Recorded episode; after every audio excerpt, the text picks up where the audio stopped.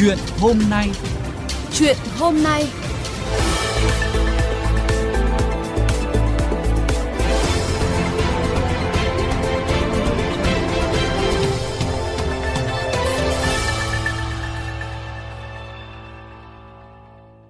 Thưa quý vị và các bạn, mùa hè đến luôn đi cùng với nỗi lo lắng của nhiều bậc phụ huynh thành thị về việc làm thế nào với những ngày nghỉ học của lũ trẻ.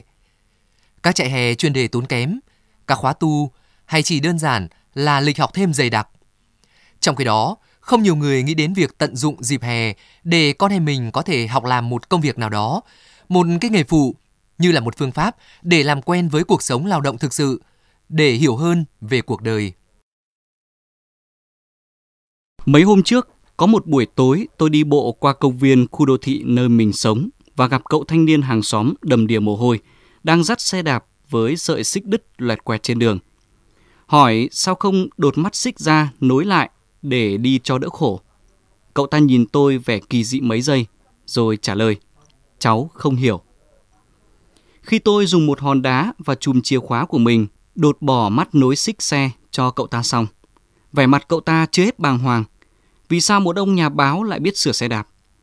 Khi tôi bảo rằng hồi bằng tuổi cậu ấy thì tôi và các bạn mình hầu như đều có thể làm những việc như tự sửa xe đạp, thậm chí là những lỗi nhỏ của xe máy, tự sửa điện, nước, đồ gỗ trong nhà. Thì cậu ta cười cười và lắc đầu như thể đó là chuyện không thể tin nổi. Con trai tôi cũng như cậu trai ấy. Ngoài việc học các chương trình ở trường và những môn nghệ thuật, thể thao mà nó thích, không biết bất cứ một kỹ năng lao động nào. Với chúng, đó là chuyện bình thường.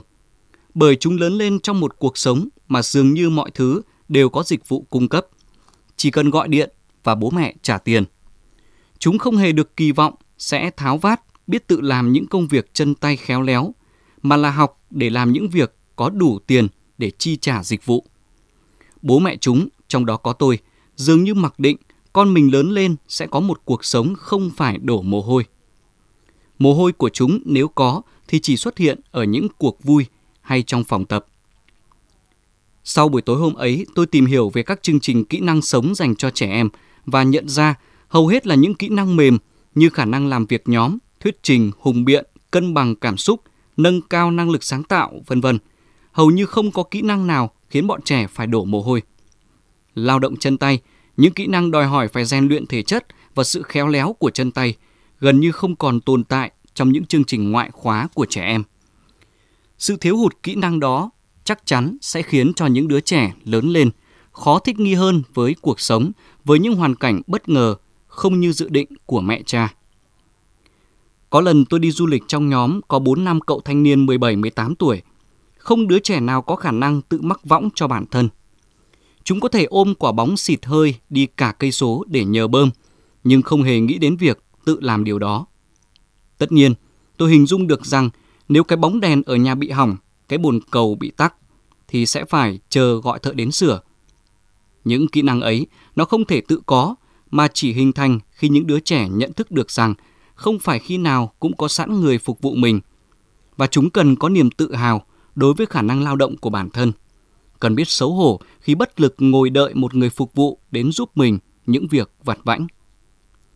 Để có cảm xúc như thế, chúng cần có những khoảng thời gian hòa mình vào bầu không khí lao động thực sự, học và làm công việc của những người thợ một cách nghiêm túc và kỷ luật. Và đó cũng là điều mà tôi cho rằng những đứa trẻ nên được trải nghiệm trong những tháng hè. Mùa hè, lũ trẻ nên được gửi đến những trung tâm đào tạo nghề, điện dân dụng, cơ khí, mộc, nề hay những làng nghề truyền thống. Có những đứa trẻ sẽ tìm thấy sự phù hợp của bản thân với những công việc đó, hoặc không. Nhưng dù thế nào thì chúng cũng sẽ học được những kỹ năng cần thiết để thích nghi hơn với cuộc đời này, học được về giá trị của lao động chân tay.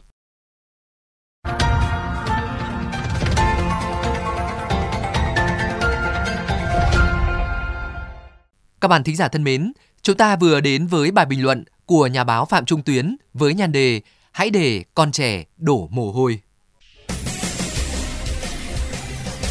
VOV Giao thông, kênh phát thanh dân sinh tương tác số 1 Việt Nam –